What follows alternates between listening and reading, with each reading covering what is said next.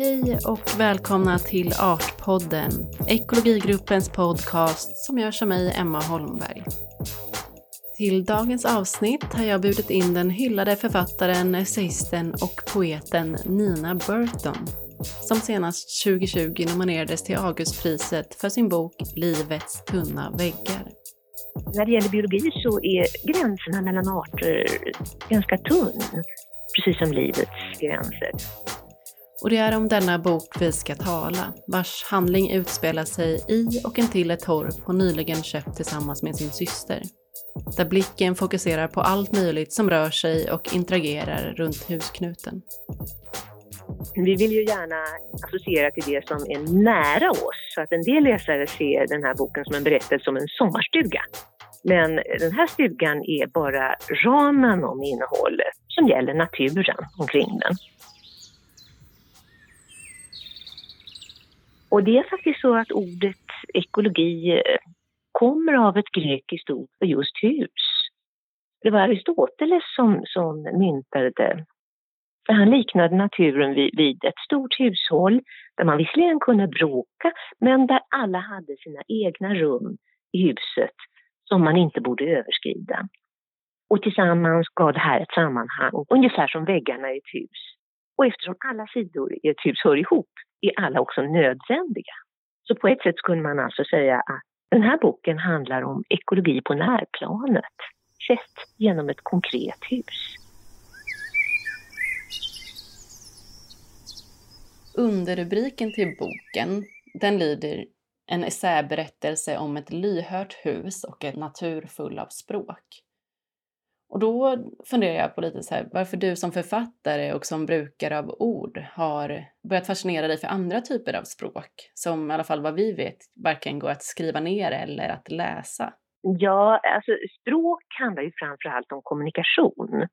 Och, och eh, en kommunikation förutsätter någon sorts medvetande hos båda parterna. Så alla arter som kommunicerar visar alltså att de har ett medvetande. Och det här passar väldigt bra nu. Därför att för åtta år sedan slog också ledande experter i, neurobiologi och kommunikationsforskning fast att alla djur som har ett centralt nervsystem har ett medvetande, alltså även insekter. Och det, det är ju ganska revolutionerande egentligen. Det, får vi, det gör ju att vi får ändra vår syn, och, vår syn på naturen. Och, och, dessutom så kan ett språk säga någonting om de som använder dem. Vi människor är ju väldigt självcentrerade. Så lingvister har, har väldigt länge, alldeles för länge hävdat att ett språk, det måste vara på pricken likt vårt eget för att kunna kallas språk. Man har till exempel försökt lära delfiner att tala trots att de saknar struphuvud. Det, är, det, det, tycker jag är så generande enfaldigt. Men, men eh, när man tittar närmare på delfiners interna eh, kommunikation och inte försöker få det att, likna vår så förstår man varför den måste vara väsensskild från vår. För att den är ju anpassad till en miljö som har helt andra villkor. Vi skulle aldrig kunna lära oss delfinspråk eftersom en delfin på en enda sekund kan utsända 700 ljudklickar. Som med ekot ger en bild av omgivningen. Och Dessutom så kan de sinsemellan kommunicera med visslingar. Alla delfiner tycks ha en egen signalton, alltså som ett namn. Och eh, en forskare har också kunnat urskilja uppåt 200 olika sorters visslingar som hon har delat in i 20 klasser för olika handlingar. Så det, det liknar verkligen ett språk som troligen kan säga ganska mycket. Och, och jag tycker det visar att att eh, naturens språk kan ge oss också en nyckel till mycket. Men, men för att upptäcka dem så får vi avlägsna oss lite grann från vår egen lilla mall. Ja, men och det kan ju vara väldigt svårt. För du nämner i början av boken en incident där du möter en ekorre. Eh, det är en väldigt gullig scen tycker jag. Den har övernattat i ditt hus.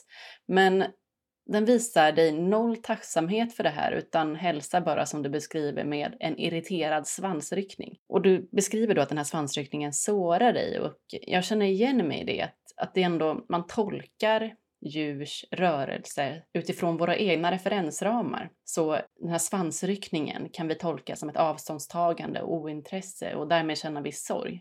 Men frågan är ju ifall vi ens tolkar djuret rätt eller för den delen om djuret kommunicerar med oss överhuvudtaget. Det jag funderar på är väl lite ifall vi kommer att kunna hitta gemensamma språk för att kunna minska det här avståndet. Ja, Ja, alltså den här ekorren den hade ju nu inte bara övernattat i huset utan hon hade inrättat ett eget bo i det så hon såg mig förstås som en inkräktare. Så, eh, och det här var alltså en, en, en ren revirstrid och, och det är inte någon bra utgångspunkt för kontakt. Men jag har ju också upptäckt, eller upplevt motsatsen som jag skildrar i boken. Som till exempel de grävlingar jag mött runt huset.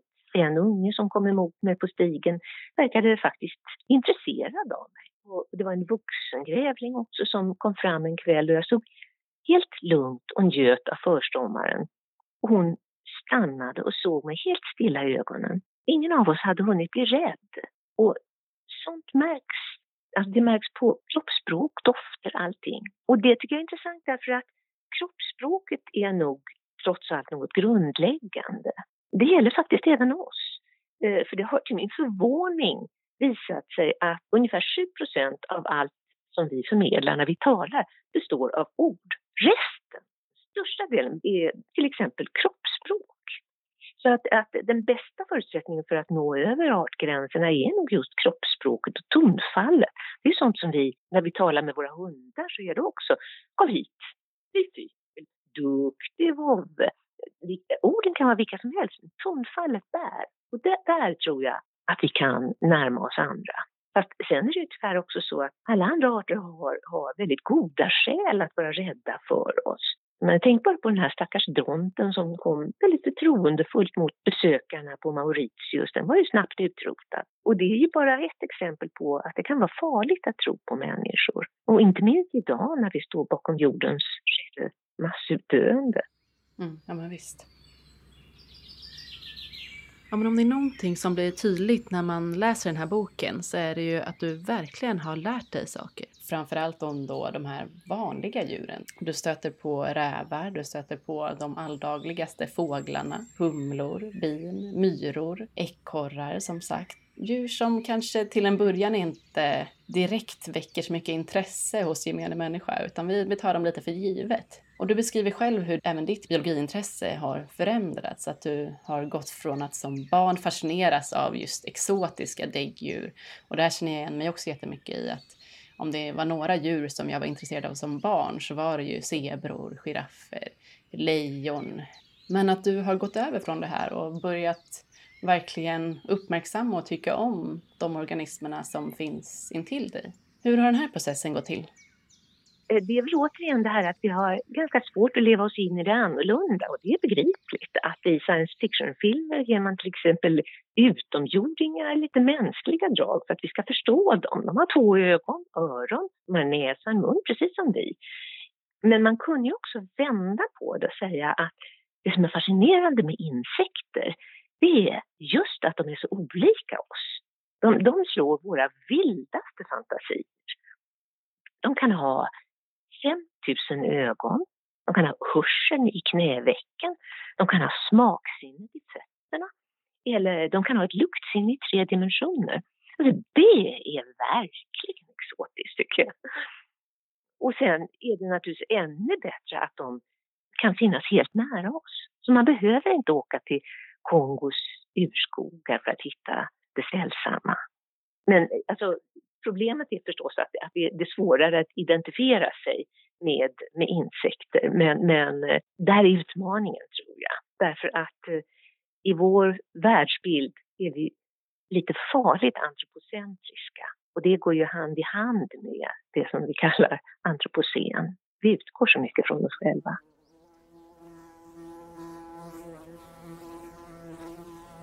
Just insekter är ju någonting som jag vet att väldigt många människor har svårt för och ofta känner en viss typ av äckel inför. Framförallt om de kommer inomhus. Handlar det då om kunskap för att komma över det här eller vad, är, det, är det en omöjlig uppgift att lösa, att få oss att vilja förstå insekter på ett bättre sätt än vad vi gör idag? Nej, men det tror jag inte. Det tror jag inte. Det gäller ju bara att eh, man måste föra ut det på rätt sätt. Alltså, eh, man kan skildra det lite spännande. Min eh, biologilärare läste högt ur en barnbok om myror. Och det kunde han göra för den var så fylld av fakta men den var skriven på ett sätt som även kunde fascinera barn och den var, eller ungdomar trots att den var skriven av en entomolog som verkligen var expert på myror. Allting, allting var korrekt i den men den var skildrat på ett roligt sätt. Jag måste ändå säga att myror är någonting som du har fått mig att bli mycket mer intresserad av än vad jag var tidigare. Samtidigt som du också själv erkänner att du i början, innan du gav dig in i den här undersökningen av myrornas värld så var du själv rätt skeptisk. Du hade tittat på humlor och ja, men kände väl egentligen en, en samhörighet i relation till humlorna. Medan du vad gäller myror som faktiskt härstammar från samma insektsätande geting som humlorna gör. Ja, du beskriver det som att där humlor rör sig som trädens ekorrar lever myror som nakenråttor i underjordiska kolonier. Och den meningen tycker jag väldigt väl beskriver hur olika vi uppfattar de här artgrupperna. Det framkommer ju väldigt tydligt att vår syn på humlor och bin är positiv medan synen på myror snarare är präglad av förakt och avsky. Ja. Vad känner du själv efter din gedigna kunskapsinsamling om myror? Har du börjat uppskatta dem lika mycket som humlor? Ja, alltså det är två olika saker. Det är väl att tycka om eller känna kärlek för och att eh, beundra. Och jag, jag har en kärlek till humlor, men jag tror att det är lite grann för att de har en hög gullighetsfaktor. Eh, alltså det är det här lite teddybjörnsaktiga och, eh, och pälsiga. De, de är gosiga och, därför har de kunnat komma in i både poesin och, och eh, i barnböcker och det kan man ju inte säga att det gäller, gäller myror. Men, men däremot så myror, när jag har sett mig in i myrornas värld så öppnar det mycket större perspektiv därför att de liknar oss så mycket. De, de, eh, de, ser, ut, de ser metalliska ut i sina skelett, nakna kitinskelett. Det är väl lite grann som getingar. Getingar är också bra pollinatörer men de, de är inte alls populära till skillnad från, från humlor. Eh, så, så eh, alltså de, de ser lite grann ut som aliens, myror, och samtidigt så är deras samhällen så lika våra.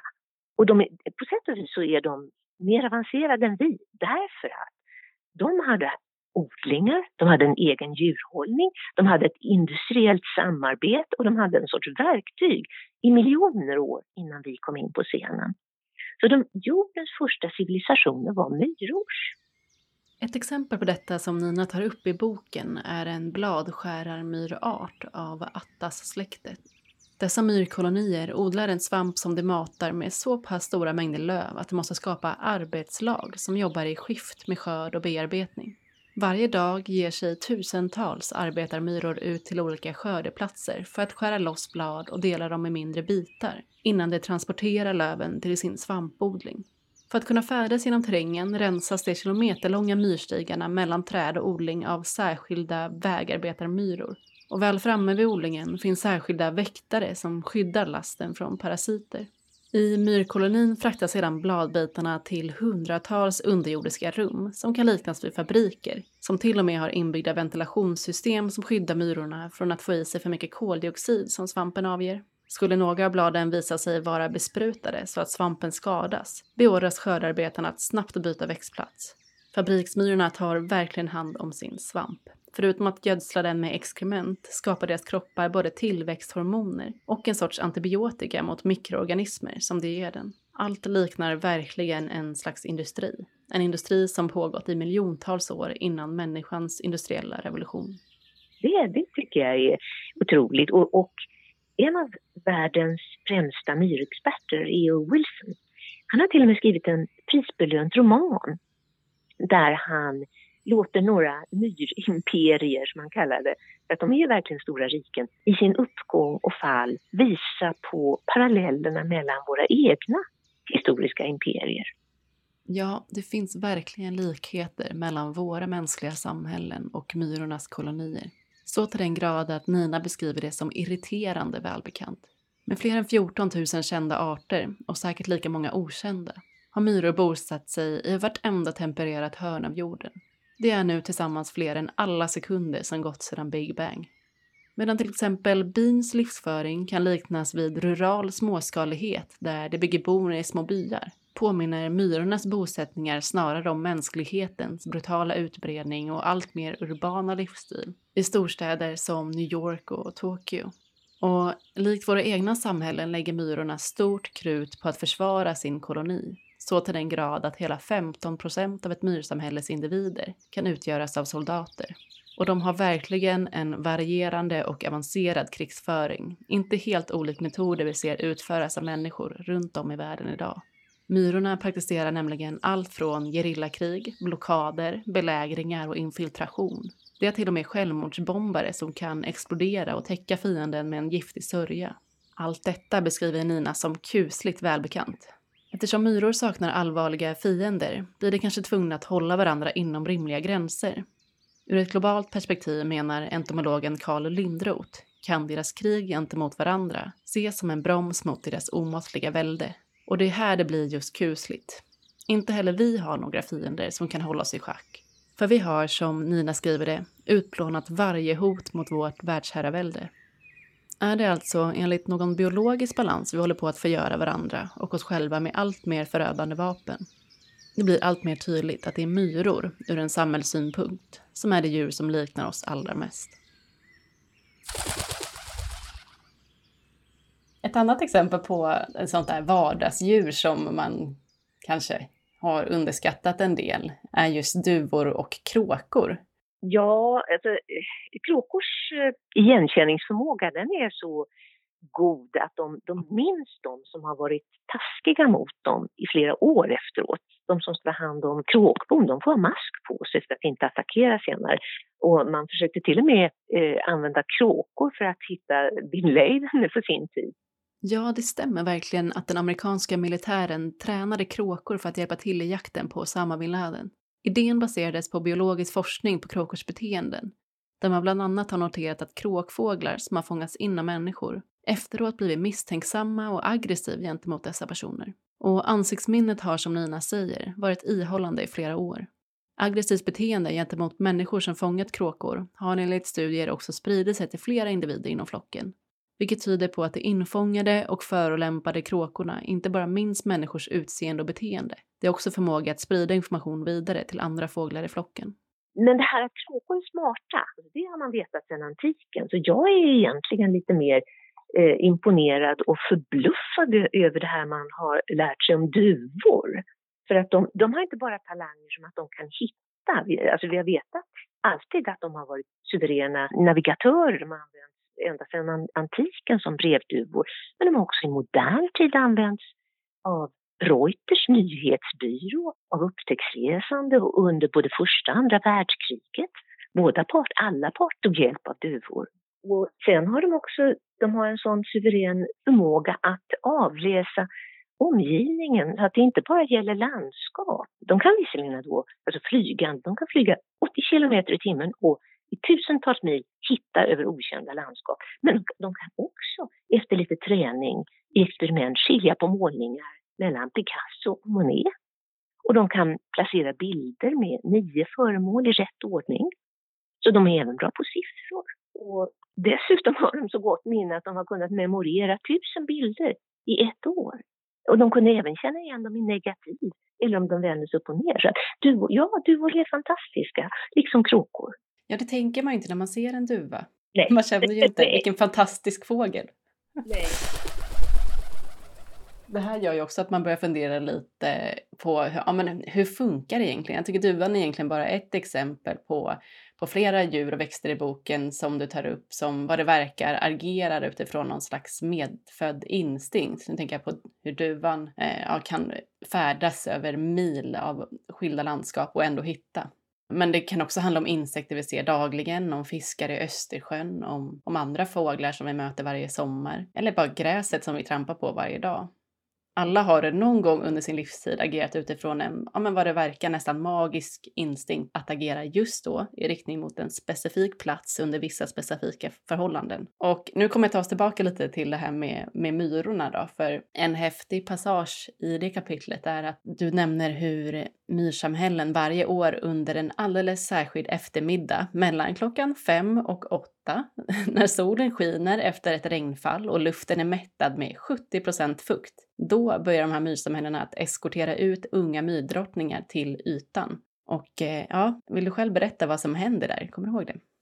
Ja, det är, det är den så kallade parningsflykten. Det är en väldigt god instinkt för att eh, den, det gör att genom att alla myrsamhällen är så samordnade så att de samtidigt känner av att nu är det rätt tid, så flyger alla upp, alla de som ska paras. Och det är de enda som har vingar, det är myrdrottningarna och de så kallade myrprinsarna som ska befrukta dem. Och det är ett ganska fascinerande minne av, som ligger 140 miljoner år tillbaka i tiden, från den tid då myror och bin härstammade från samma anmoder, de hade vingar. Och så att alla myrdrottningar höjer sig nu på de vingar som är så okända egentligen för dagens myror.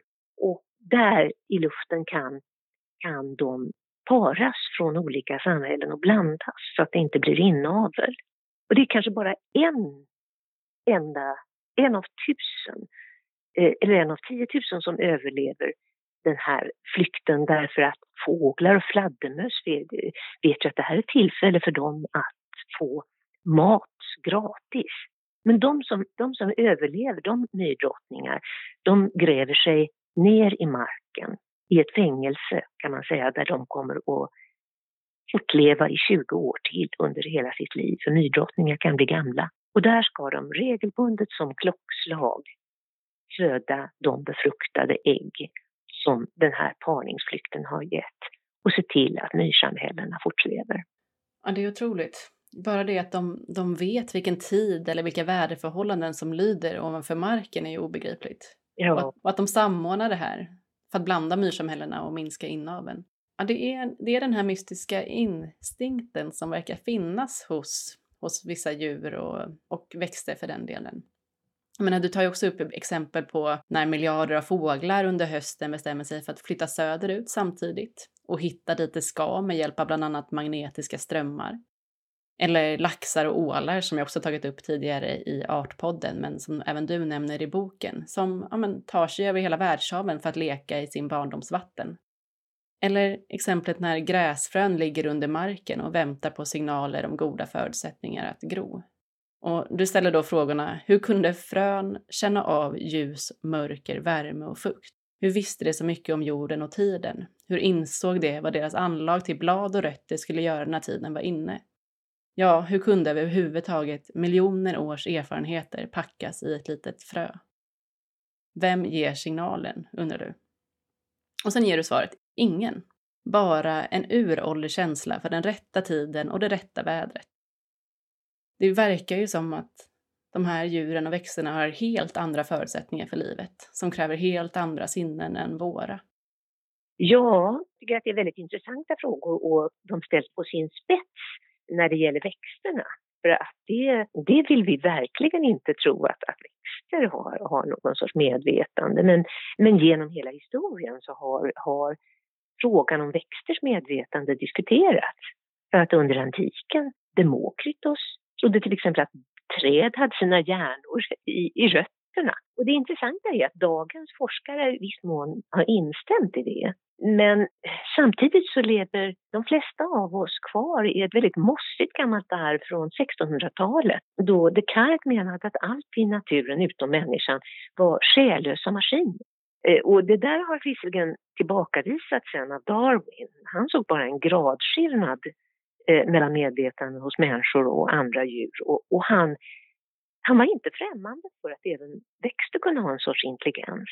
Och det som är lite eh, skoj är att även på lantbruksuniversitet så har man idag konstaterat att både vete och majsplantor kan överföra små budskap till varandra genom både rötter och luft.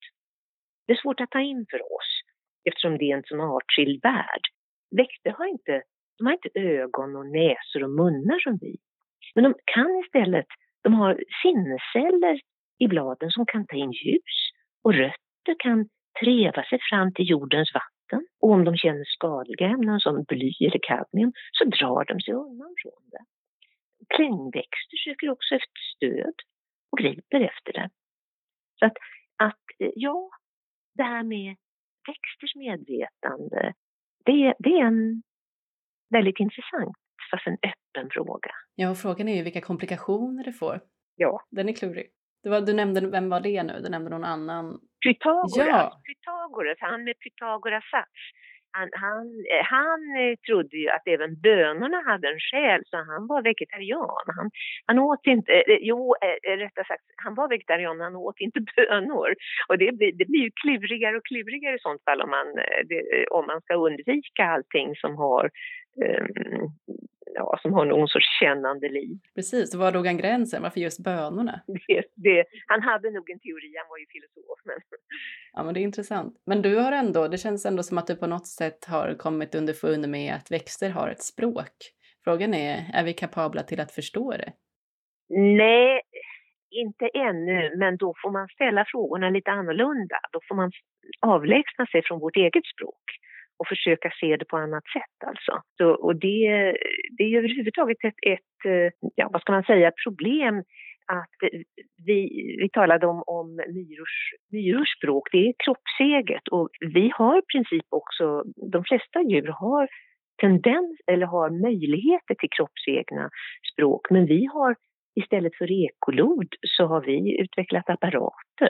Alltså ekolod har både delfiner och, och fladdermöss men, men vi, vi konstruerar det och, och eh, istället för att som andra djur känna av jordens elektromagnetiska strålning så konstruerar vi magneter. Och, och det är ju gott och väl men det, problemet är att utan våra redskap så skulle vi stå oss ganska slätt. Ja, en sak som blir påtaglig i livets tunna väggar är att vi, som människor, hur mycket vi än försöker, aldrig någonsin fullt ut kommer att kunna förstå de organismer som omger oss. Jag tänker då på begreppet Umwelt som myntats av den tyska biologen Jakob Johan von Yxkull. Umwelt har ingen riktigt bra svensk översättning utan man brukar beskriva det som miljö, omgivning eller självcentrerad värld.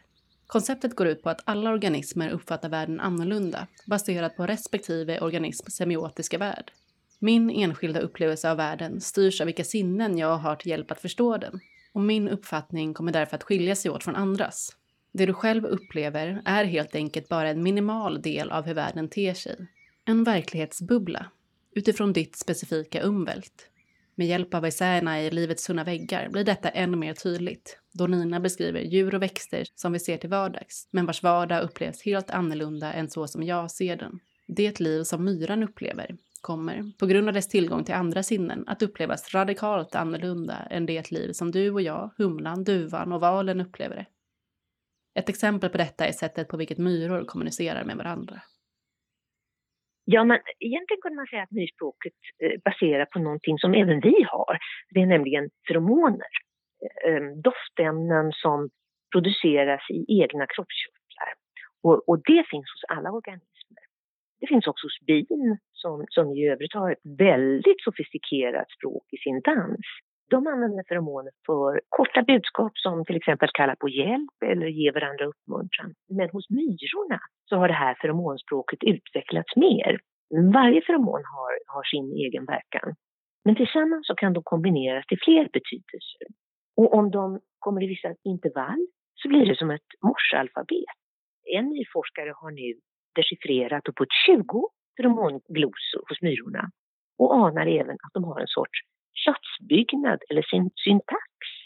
Och, och, ännu mer spännande är att de här feromonernas enkla budskap kan få skilda tempos genom den tid som har förflutit sen, sen de avgavs.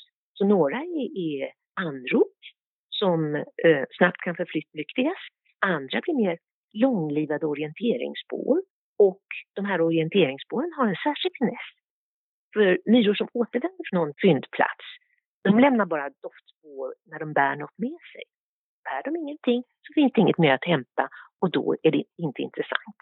Och sen kan också sammanhanget och styrkan bidra till betydelsen. Så är det en varningssignal nära boet utlöser aggressioner. Är det längre bort så blir det en uppmaning till flykt. Är det en svag signal så ber, de, ber den om förstärkning av arbetskraften. Är det en stark signal så varnar den om en attack. Och sen kan molekylstrukturen ändras så att meddelandet blir hemliga koder som då afrikanska vandringsmyror till exempel, när de är på härjningståg eh, så kan förtrupperna avge doftspår som ger besked om när huvudstyrkan bör avvakta, när de ska rycka fram eller när de ska omringa ett offer. Och det räcker inte med det, för att olika signaler uppfattas väldigt sofistikerat i antennerna. Antenner har olika leder och varje led urskiljer olika dofter. Så i en är det hemmets doft som förnims och i en annan är det myrstigarnas. Och i en tredje led så är det myrornas, eh, alltså de mötande myrornas ålder som, som blir avläst. Och i en fjärde led eh, så är det den egna myrdrottningens arom. Så, så tillsammans kan man säga att hemmet och de främmande vägarna och de mötandes karaktär och den egna identiteten samspelar som i ett ackord. Och, och, och, och, till detta, lägg till det här att myror, precis som bin, kan ta in både lukt och känsel i sina antenner. Så när det blandas så blir det nästan tredimensionell scen. Tänk dig ett relieflandskap där formerna kan vara långa eller korta, kompakta eller glesa. Och, och, det här är en fin orienteringshjälp för myror. De rör sig i en terräng som egentligen är en enda stor doft doftkarta där andra insekter Endera kan vara jägare eller byten. Och det är viktigt att kunna skilja på. Ja, det är otroligt. Det är verkligen... Eh, alltså, jag vill bara läsa mer och mer om myror känner jag. en annan sak som du tar upp, det är ju förutom just feronomerna och sättet att kommunicera med dem är ju att myror också hälsar varandra mun mot mun. Så att det på en gång då kan dela med sig av sin matfickas föda och meddela vad det har hittat. Och du nämner att det, det finns en teori om att kyssen mellan oss människor utvecklades just från moderns sätt att ge barn färdigtuggad föda. Och det är väldigt kul att se den liknelsen mellan myror som tar hand om varandra. Ja, då blir, att de blir ju väldigt ömsinta när man förstår det. Då har vi alltså fått reda på att myror, likt människor, kan agera som både fabriksarbetare, odlare, enträgna krigsförare och ömsinta medvarelser med ett avancerat doftspråk. Men det är inte bara vi människor som har försökt förstå oss på myrornas kolonier. Eftersom deras sätt att leva har visat sig vara extremt framgångsrikt har även andra djurarter listat ut det ena och andra för att på så sätt liksom ta rygg på myrorna. Och det här vet min kollega Rickard en hel del om. Det finns ganska gott om myror om man liksom ser till hela världen så dels finns det ganska många sorters myror, det är en liten underdrift, men det finns väldigt många, många liksom individer av myror också. Så att en strategi där man på något sätt snyltar på myror är en ganska bra idé. Det är lite som att vissa djur har kommit på hur man kan prata med myror och på så sätt utnyttja då myrornas kolonier för att få mat. Det finns liksom alla möjliga sorters insekter som har någon sorts samvaro med myror som inte bara är att de äter myror eller blir ätna av myror utan lever tillsammans med myror och i vissa fall får myrorna ett visst utbyte, i vissa fall får myrorna absolut inget utbyte av dem. Till exempel så finns det en del skalbaggar från familjen kortvingar som är helt specialiserade på att bo inne hos myror.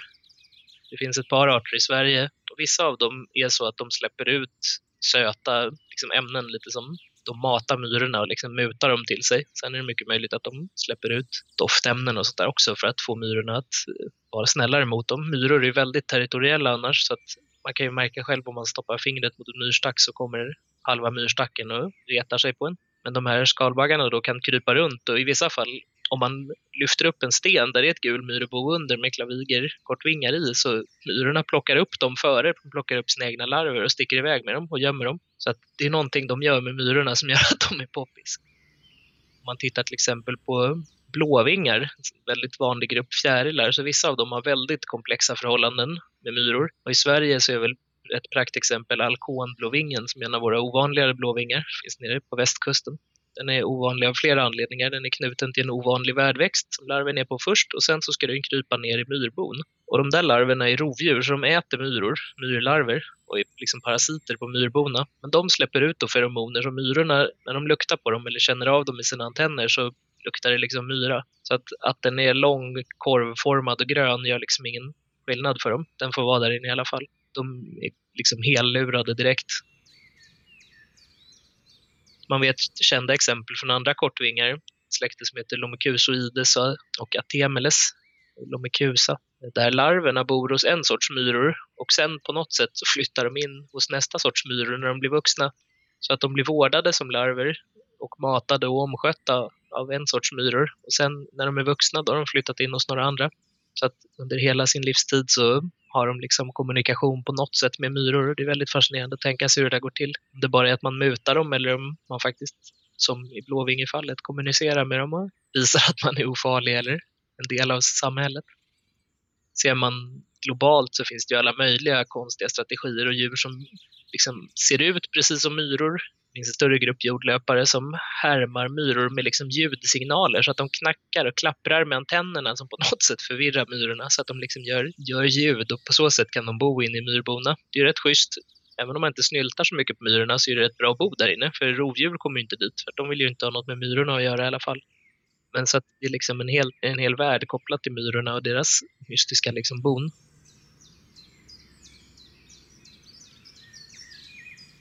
Till slutet av intervjun bad jag Nina berätta om vad hon har tagit med sig från skrivandet av boken och mötena med alla dessa levande och kommunicerande organismer som hon funnit intill husknuten och inuti sin sommarstuga.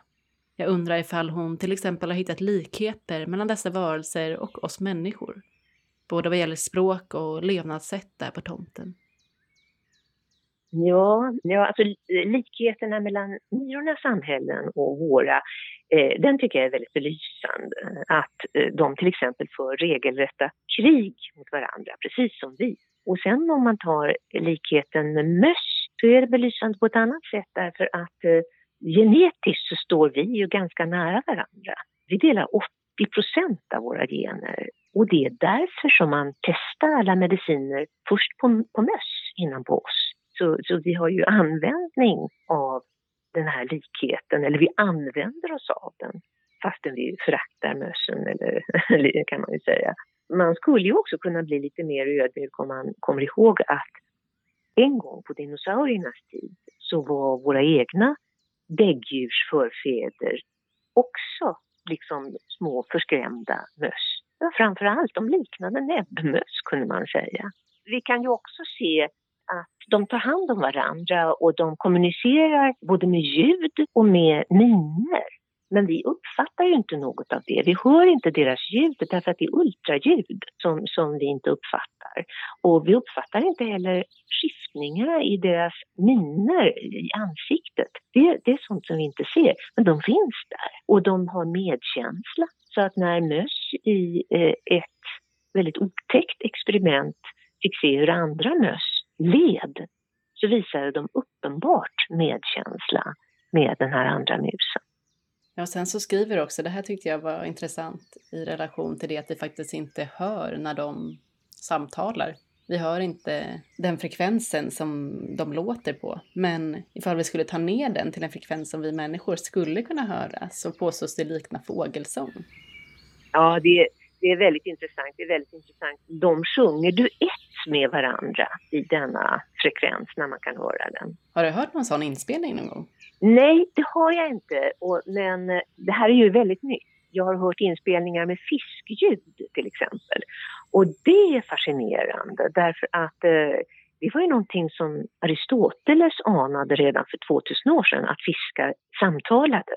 Det var Aristoteles faktiskt som, som grundade zoologin som vetenskap. Och det är väldigt mycket av vad han, har, vad han skrev som har stått sig, eller tagits upp igen i våra dagar. För det är först nu som man börjar göra inspelningar av fiskljud och snälla någon, de, alla arter verkar ju ha sitt språk och jaha, här är det några ljud som, som står för förtret och och andra är varningar och, och sen är det ju lockrop. Det, ja, det var en, en hel värld. Majoriteten av, av eh, jorden upptas ju av vatten och ja, där, där pågår en kommunikation som vi inte hade en aning om.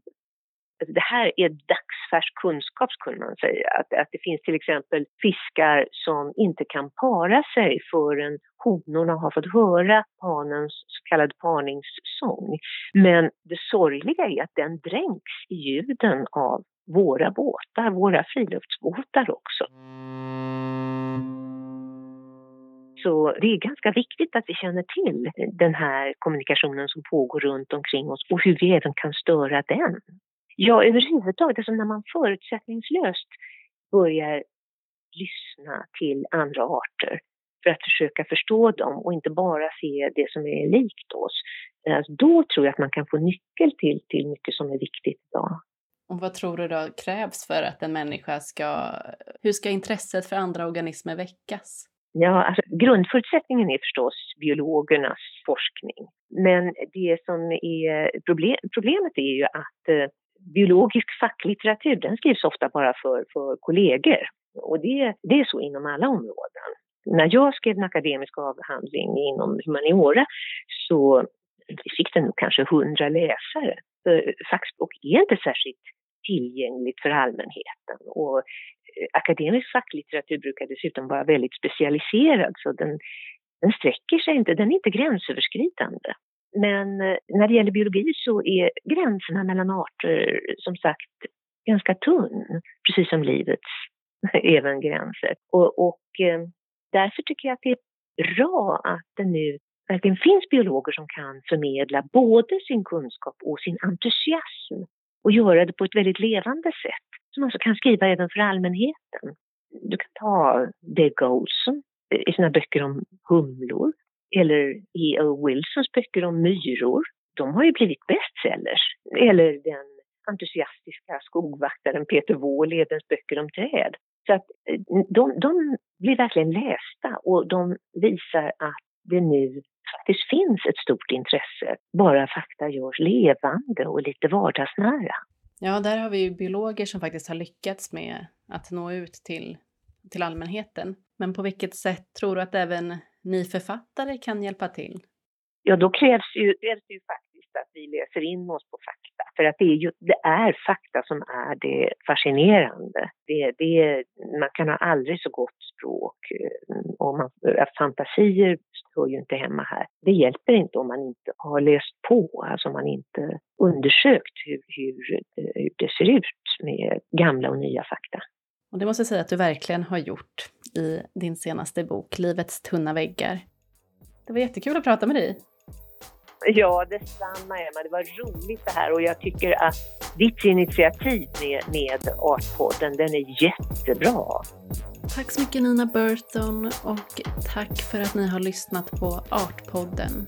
Följ oss också gärna på Instagram där vi finns under just namnet Artpodden.